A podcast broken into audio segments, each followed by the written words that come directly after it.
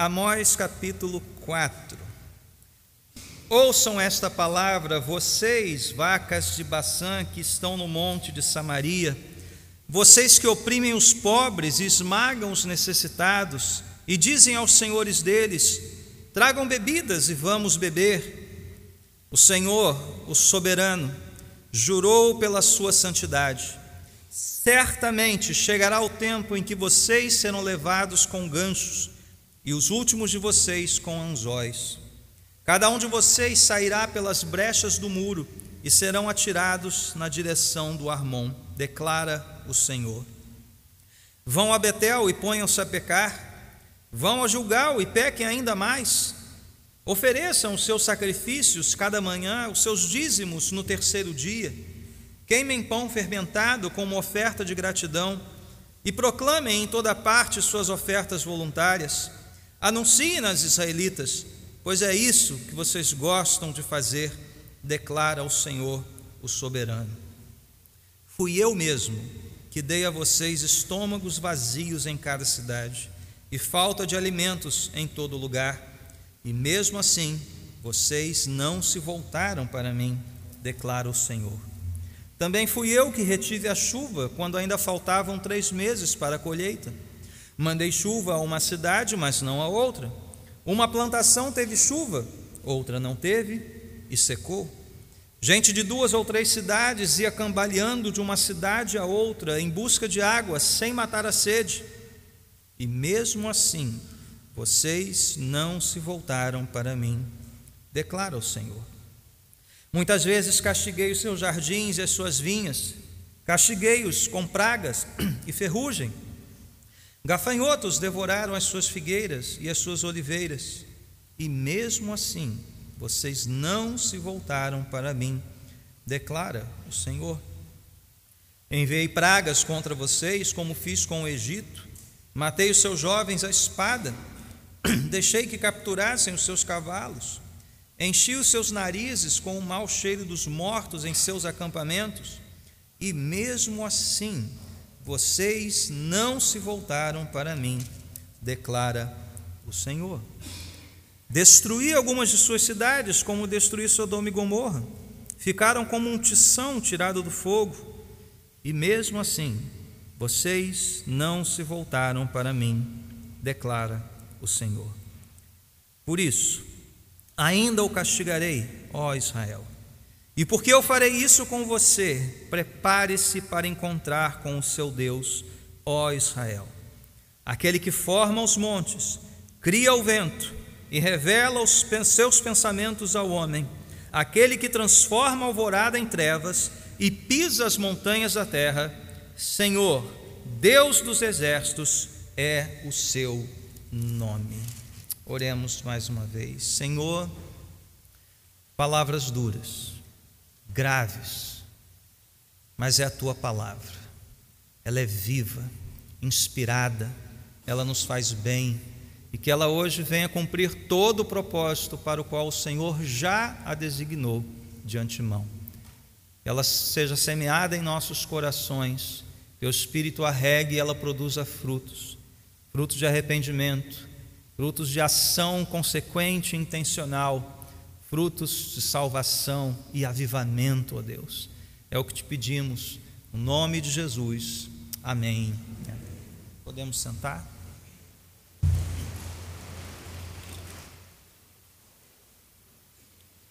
Nossas crianças têm a pranchetinha, fiz questão de manter também essa dinâmica para elas, já que não teremos EBD essa manhã.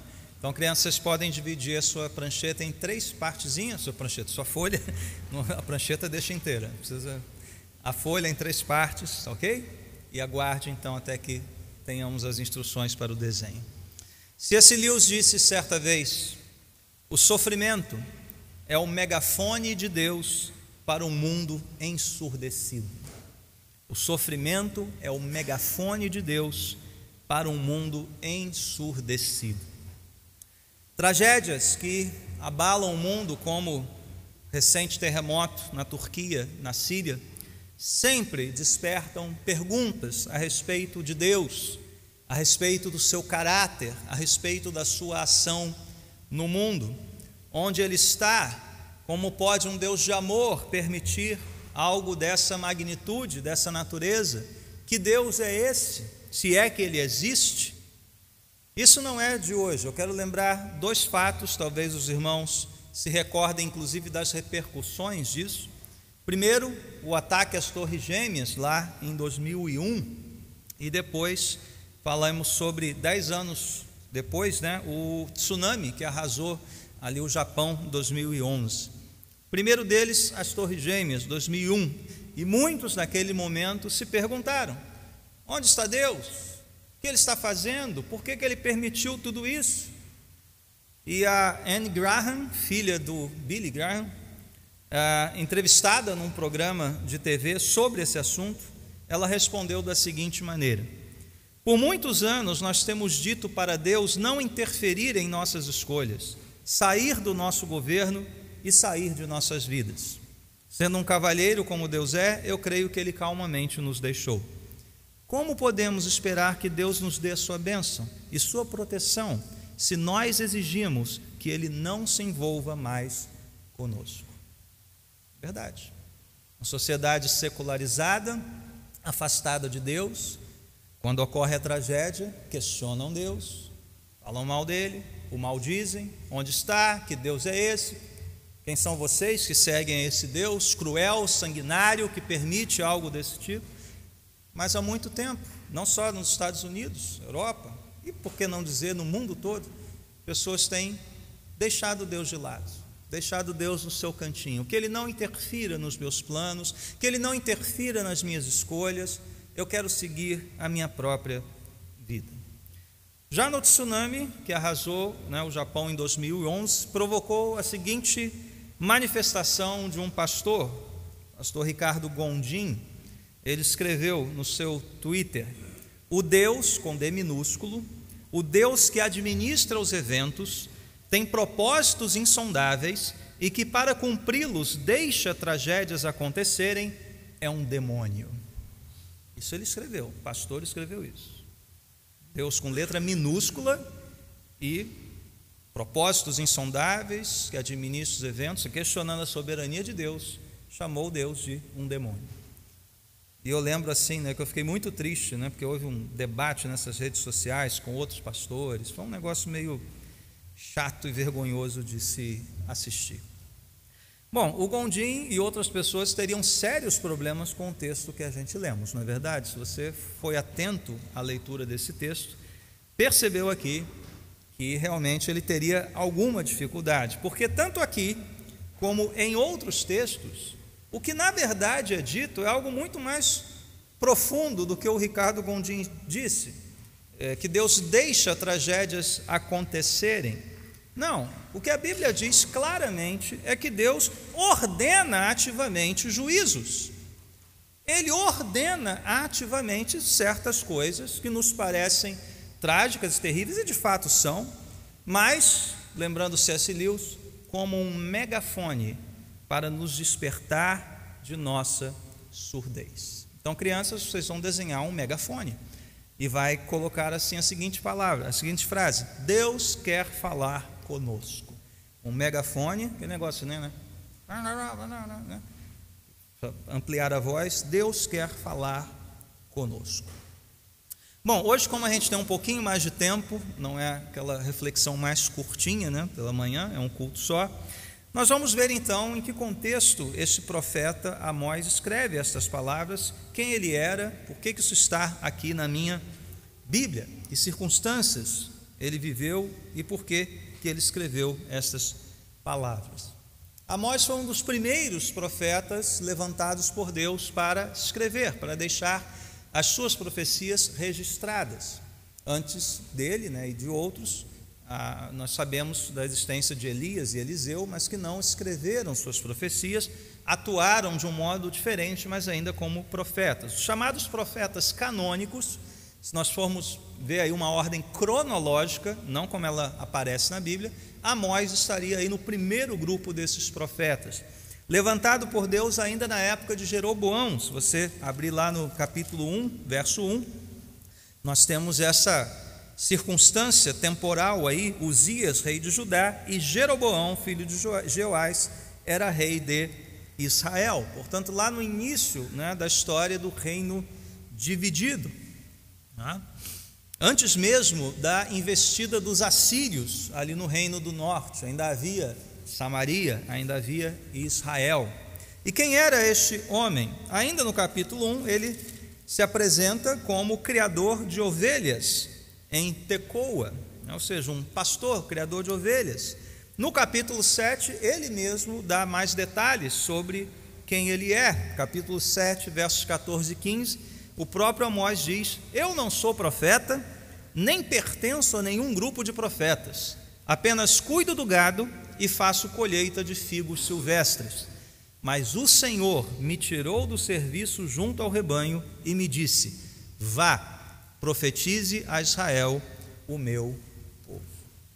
Como nós dissemos, a vida com Deus é muito simples: ouvir e obedecer, mas é tremendamente exigente. Deus tira esse homem da sua vida rotineira, do seu sustento, era o que ele sabia fazer.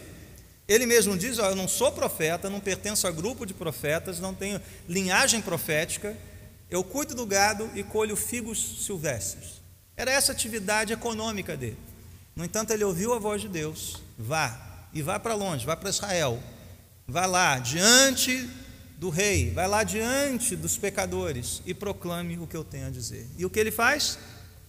Ele obedece. Ele obedece. Simples, na é verdade, mas exigente. E quando Deus falar para você algo, você vai obedecer? Você está pronto para ouvir o que Ele quiser falar a seu respeito? O que, o que será que Deus tem para nós? Quais são os seus planos? Não sabemos. No entanto, com Amós, Amós, pare tudo que você está fazendo. Vá e profetize a Israel, o meu povo. Deus chama quem Ele quer, pode chamar você, cabe-nos, portanto, obedecê-lo. Então, crianças, o seu segundo desenho será um ouvido. Vai desenhar um ouvido humano e vai escrever eu quero ouvir. Se Deus quer falar conosco, você diga, responda a Ele: Eu quero ouvir a voz de Deus. E o que Deus ordenou ao profeta então falar? Quais são as palavras de Deus por meio do profeta ao Israel pecador? Nós sabemos a história, né? O reino de Israel, o reino do norte. Jeroboão colocando dois bezerros, né? um ao norte em Dan, um ao sul em Betel, para evitar que o povo fosse a Jerusalém adorar no templo. Diz: aqui, estão, aqui está Deus, aqui está Deus. Contentem-se com essas duas é, estátuas, esculturas de bezerros. Aqui está Deus que te tirou do Egito. Né? Toda a história né, foi reescrita, né? toda uma propaganda né, feita para corromper o povo. E Deus levanta então este homem. Bom, que palavras são essas? Nós já vimos quando meditamos brevemente no capítulo 3, que essa palavra é comparada a um rugido de leão. Essa é uma imagem que domina desde o capítulo 1, o Senhor rugiu. No capítulo 3, o leão rugiu, quem não temerá? O Senhor soberano falou, quem não profetizará?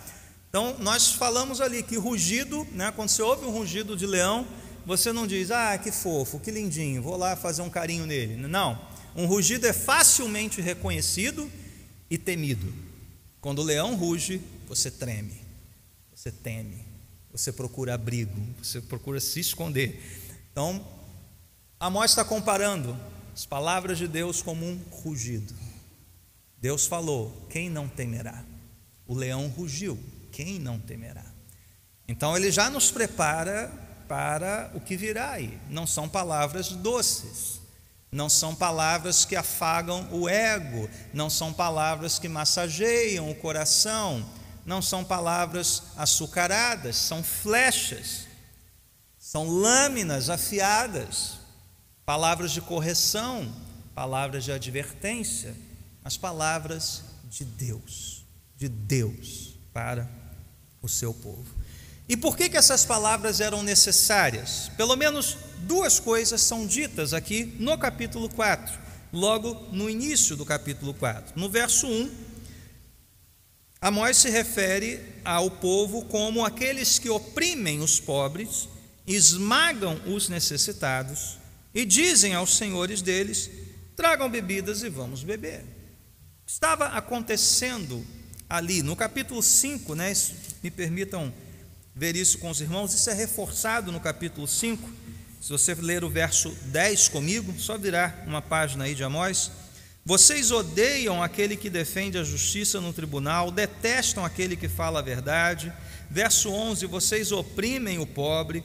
Verso 12, lá no meio do verso 12: Vocês oprimem o justo, recebem suborno, impedem que se faça justiça ao pobre nos tribunais.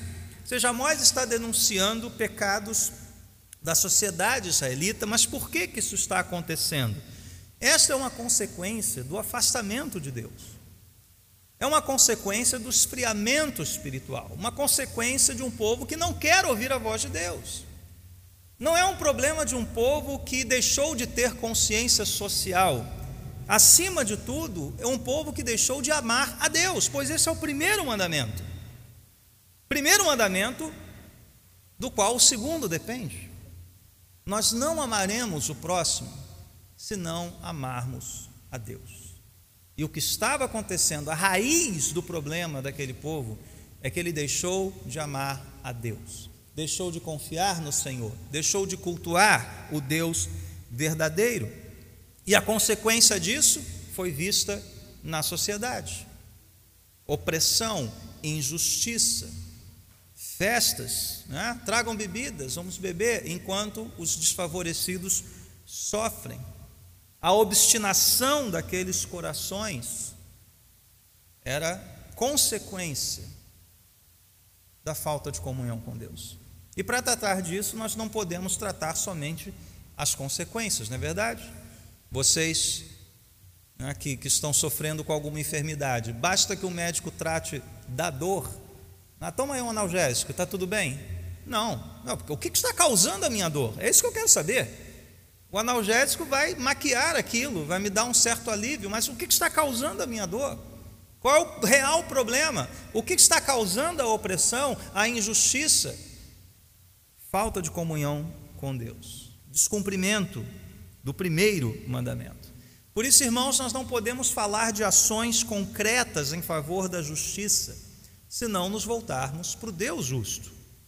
Nós não podemos esperar que uma sociedade se transforme por meio de passeatas ou ideias ou ações, se não nos voltarmos para Deus. Deus começa na sua igreja, Deus começa no seu povo, e toda a sociedade se beneficia do que o Espírito de Deus está fazendo no coração do seu povo. O que Amós está descrevendo, então, não é um problema político, é um drama espiritual. É um problema do coração. E qualquer ação na sociedade, sem que o povo de Deus esteja em comunhão com Deus, sem o Evangelho de Jesus Cristo, é mera panfletagem, é mero ativismo sem consequências eternas. Então, esse era o primeiro problema que estava acontecendo. Um segundo, também descrito aqui no capítulo 4, versos 4 e 5, era o culto de Israel, um culto estéril um culto sem coração, um culto apenas ritualístico. Deus faz essa provocação ao povo: vão a Betel, lugar de culto, né? Betel, casa de Deus, vão lá e ponham-se a pecar, vão ao julgar, pequem ainda mais, ofereçam sacrifícios, queimem pão, proclamem ofertas, deem seus dízimos. É isso que vocês gostam de fazer? Então vai. É um desafio que Deus estava denunciando por meio dessa ironia? O culto vazio, o ritual vazio, cumprindo tudo certinho. Ah, isso que eu tenho que fazer, é essa oferta que eu tenho que dar, é aqui que eu tenho que estar, é nesse horário que eu tenho que comparecer, é de manhã, é de tarde. Tá bom, vamos fazer. Isso basta? Obviamente não basta. O culto prestado, Deus se refere a ele como um pecado. Formalmente está tudo certinho, checklist, né? Oferta, tá ok, né? tá na hora certa, do jeito certo, as palavras certas, checklist todo perfeito. Mas onde estava o coração? Onde estava o culto verdadeiro? É isso que ele estava denunciando. havia toda solenidade. Mas eu lembro, reverendo Hernandes Dias Lopes disse certa vez que não há nada mais solene que um cadáver. Ele é solene, né? Está ali, né? todo vestidinho, maquiado, seu terno. Né? Nada mais solene que um cadáver. Mas ele está morto. Está morto. Nada mais solene que um ritual, mas morto, sem vida. Amós denuncia isso. Denuncia o culto morto. Como consequência disso, toda uma sociedade se desfaz, tecido apodrece. Então, meus irmãos, que culto nós estamos oferecendo a Deus? É somente um culto comportado? Sério? Você já ouviu falar do ídolo da igreja séria? Não, minha igreja é muito séria. Ah, e daí? A vida? A culto verdadeiro?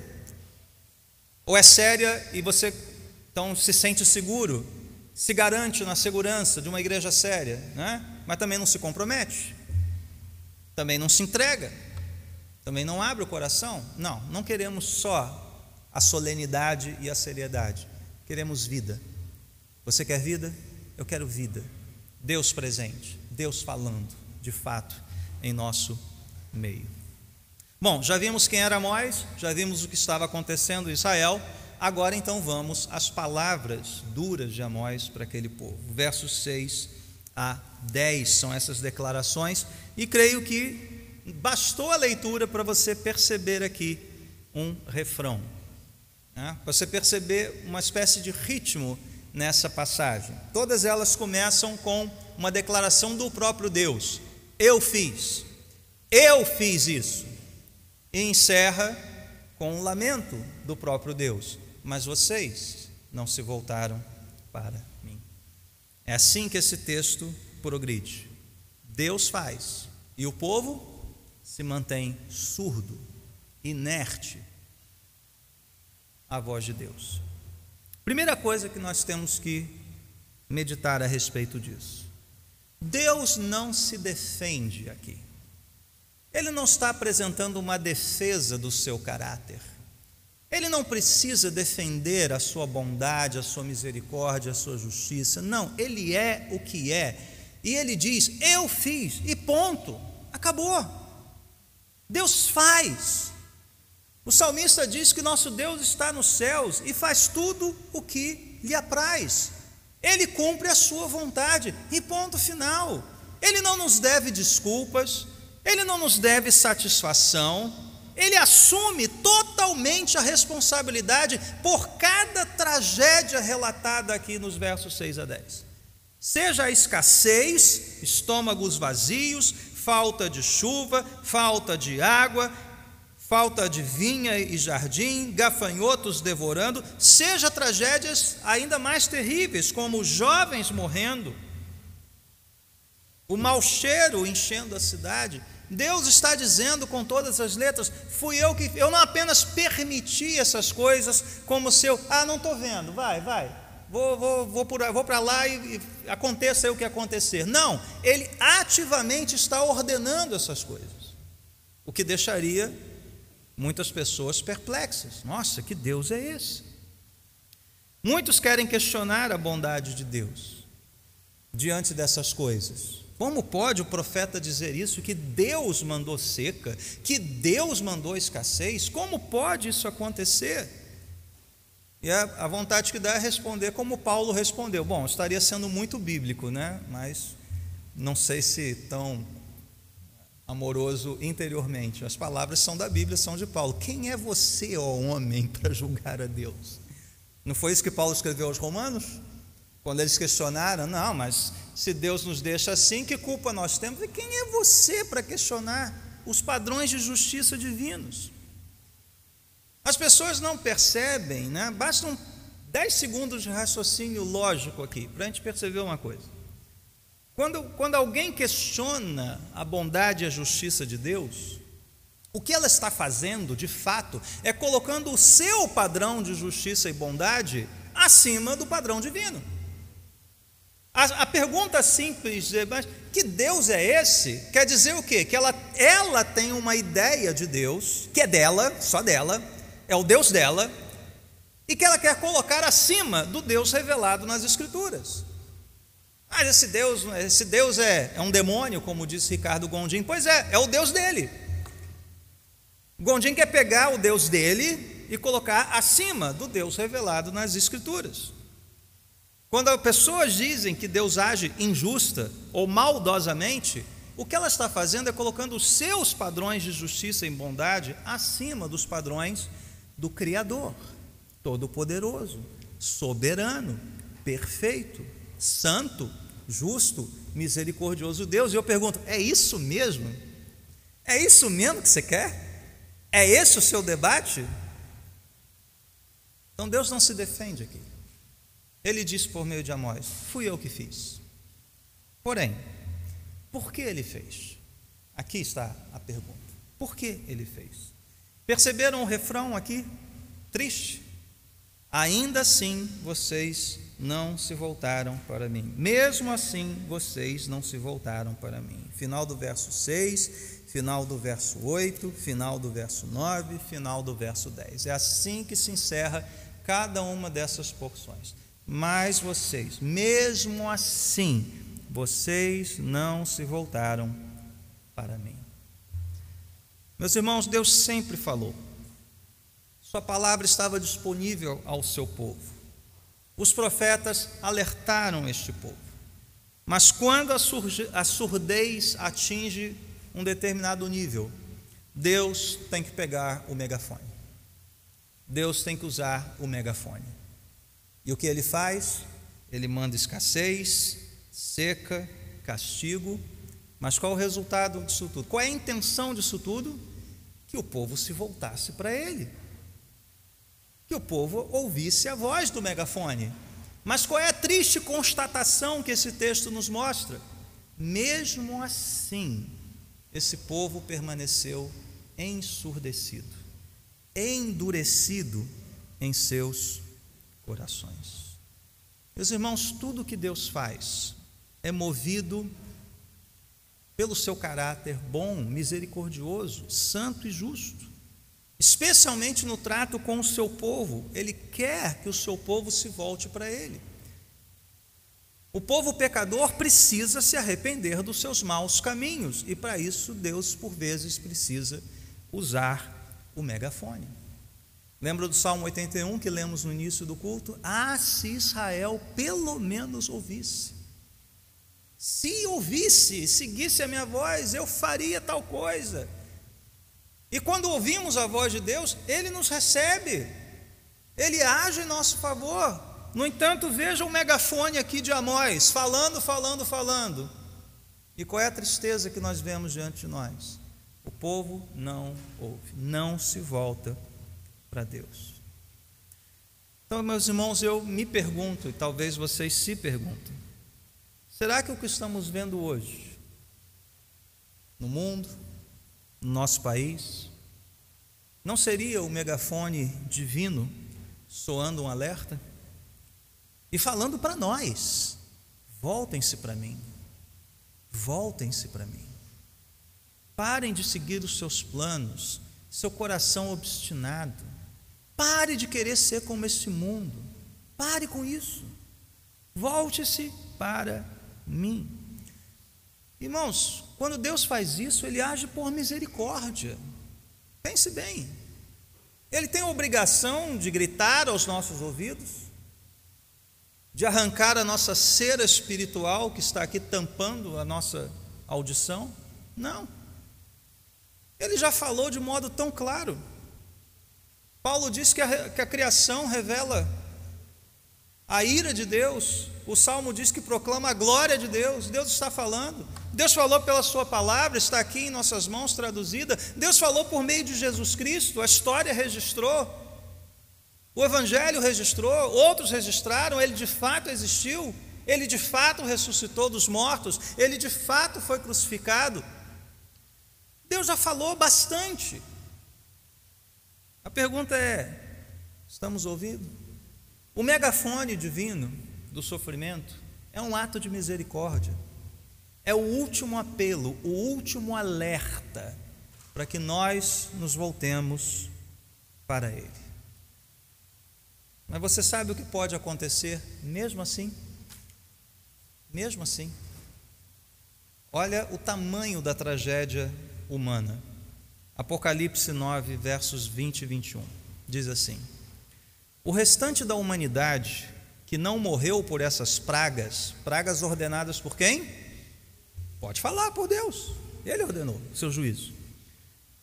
Então, o restante da humanidade que não morreu, nem assim se arrependeu das obras das suas mãos. Eles não pararam de adorar os demônios e os ídolos de ouro, prata, bronze, pedra e madeira, ídolos que não podem ver, nem ouvir, nem andar. Também não se arrependeram de seus assassinatos, das suas feitiçarias, da sua imoralidade sexual e dos seus roubos. Nem com Deus gritando houve arrependimento. Esse é o tamanho da tragédia humana. Amós encerra a sua profecia no capítulo 4 com uma advertência: preparem-se para encontrar o seu Deus. Preparem-se Prepare-se para encontrar-se com o seu Deus, ó Israel. Que Deus é esse? Amós diz. E aqui é a chave de ouro do texto, né? Quem é este Deus? Quem é este Deus que ordena todas as coisas? Sim. Que conhece o fim desde o começo, é o soberano sobre tudo e sobre todas as coisas. Quem é este Deus? Amós diz. E aqui é Amós quer estampar diante dos israelitas essa imagem de quem Deus é verdadeiramente. É como se tiver, imagina a cena aqui, né? Ele encarando os israelitas. Você quer encontrar Deus, esse Deus que ordenou todas essas coisas? Eu vou te dizer quem Ele é. É isso mesmo? Você está preparado? Verso 13: Aquele que forma os montes, cria o vento e revela os seus pensamentos ao homem que transforma a alvorada em trevas e pisa as montanhas da terra, Senhor Deus dos exércitos é o seu nome. Eu pergunto: quem de nós está preparado para encontrar alguém assim? Você está? Sendo pó, pecador, você estaria disposto a marcar uma audiência com alguém assim, sabendo quem você é e quem ele é? Esse não é um Deus domesticável. Esse não é um Deus que age segundo as nossas predileções. Esse não é um Deus que você pode formar conforme as suas expectativas. Não, ele é o que é, e ponto final. Ele faz o que faz, e ponto final. Não. Toda imagem diferente disso é o seu ídolo, é o seu Deus, com D minúsculo. Ele não vai te socorrer, ele não vai te salvar, ele não vai te sustentar, ele não vai te curar, ele não vai te consolar, porque é o seu Deus, é algo que você criou. Agora, esse aqui, aí sim, ele tem todo o poder, todo o poder nos céus e na terra, e toda a bondade para nos chamar de volta, para querer que o seu povo se volte para ele. Então, como nós encaramos Deus e como nós estamos nos preparando para nos encontrarmos com Ele? Você o conhece, em primeiro lugar? O Deus a quem você louva, serve, é esse do verso 13? Ou é alguma outra coisa? Se você o conhece, você está preparado para encontrá-lo? E se encontrá-lo, você está preparado para ouvir a sua voz? Ou você está surdo? Você está pronto para agir, para obedecer, ou vai se manter rebelde? Deus está falando em seu megafone para que nos arrependamos dos nossos pecados e nos voltemos para Ele, em submissão, em adoração. E se não fosse por meio de Jesus Cristo, nenhum de nós poderia se encontrar com Deus. Nenhum de nós. Crianças, seu terceiro desenho, então, é a cruz do Senhor Jesus. E você vai escrever assim: Deus falou mais alto na cruz. Tsunamis, terremotos, enchentes, seca, escassez, por mais incrível que pareça, não são a voz mais alta de Deus no seu megafone. A sua voz estrondou mais forte naquela que foi, sim, a maior tragédia humana. Por quê? Porque um único homem, justo, perfeito, santo, morreu em nosso lugar. Mas, pastor, é só um. Nessas tragédias morrem milhares, milhões, sim. Mas aquele um que morreu era o Filho de Deus, era o Filho do Deus Altíssimo, sem pecado, imaculado, perfeito, justo, santo, o único que não merecia a morte. Por isso, não é uma questão de quantidade. O que faz do Calvário o grande megafone de Deus é que Deus estava lá, na pessoa do seu Filho Jesus Cristo. Ali estava o megafone de Deus, no sofrimento daquele que não merecia sofrer. E dali ele falou: está consumado, está terminado. Dali ele pregou a voz do Pai para pecadores, para rebeldes, para surdos. No Calvário, o megafone de Deus gritou mais. E ele fez isso por mim, e ele fez isso por você. Ali Deus operou algo sem igual na história. Sem igual na história. E se você crê nisso, eu pergunto: você está ouvindo isso? Você está ouvindo a voz de Deus? proclamada em alta voz, em alto som, por Jesus Cristo, nosso Senhor, nosso Salvador. Ele te chama hoje para se arrepender dos seus pecados, se voltar para Ele em plena submissão. E nenhum de nós está preparado 100% para isso. A nossa confiança não é no que nós fazemos, na nossa nobreza de caráter, na nossa boa vontade, nas nossas ações para o bem da sociedade, a nossa confiança para nos encontrarmos com Deus é tão somente naquele que era Deus encarnado, nosso Senhor e Salvador Jesus Cristo. Ele sofreu, ele é o novo e vivo caminho. E quando você questionar a justiça, a bondade de Deus, olhe para a cruz. Olhe de novo para o Calvário e se pergunte: que Deus é esse que mandou o seu próprio filho e o entregou à morte por minha causa. E veja como isso não é um ato de misericórdia e bondade, justiça plena, porque os nossos pecados foram perdoados ali, os nossos pecados estavam sobre ele. Quem irá questionar a justiça e a bondade de Deus depois de olhar para a cruz de Cristo? Quem? Ali está a maior prova. Se você tem dúvidas, olhe para a cruz. E é para lá que nós vamos em oração. Feche os teus olhos e vamos nos preparar para a ceia do Senhor em oração.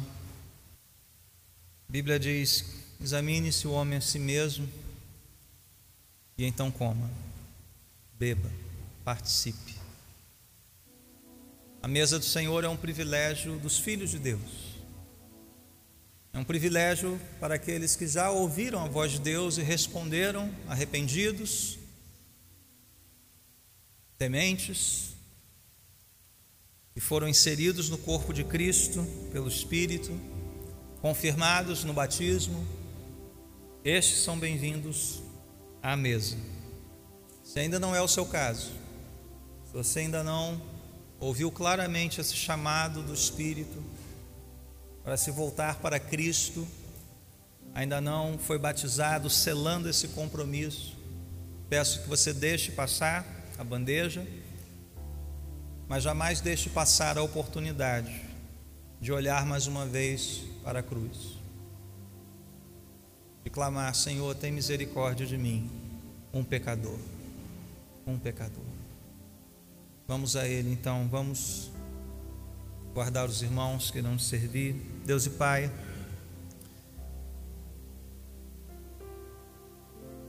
Teu amor, a tua bondade, tua grandeza, tua majestade nos constrangem, nos humilham.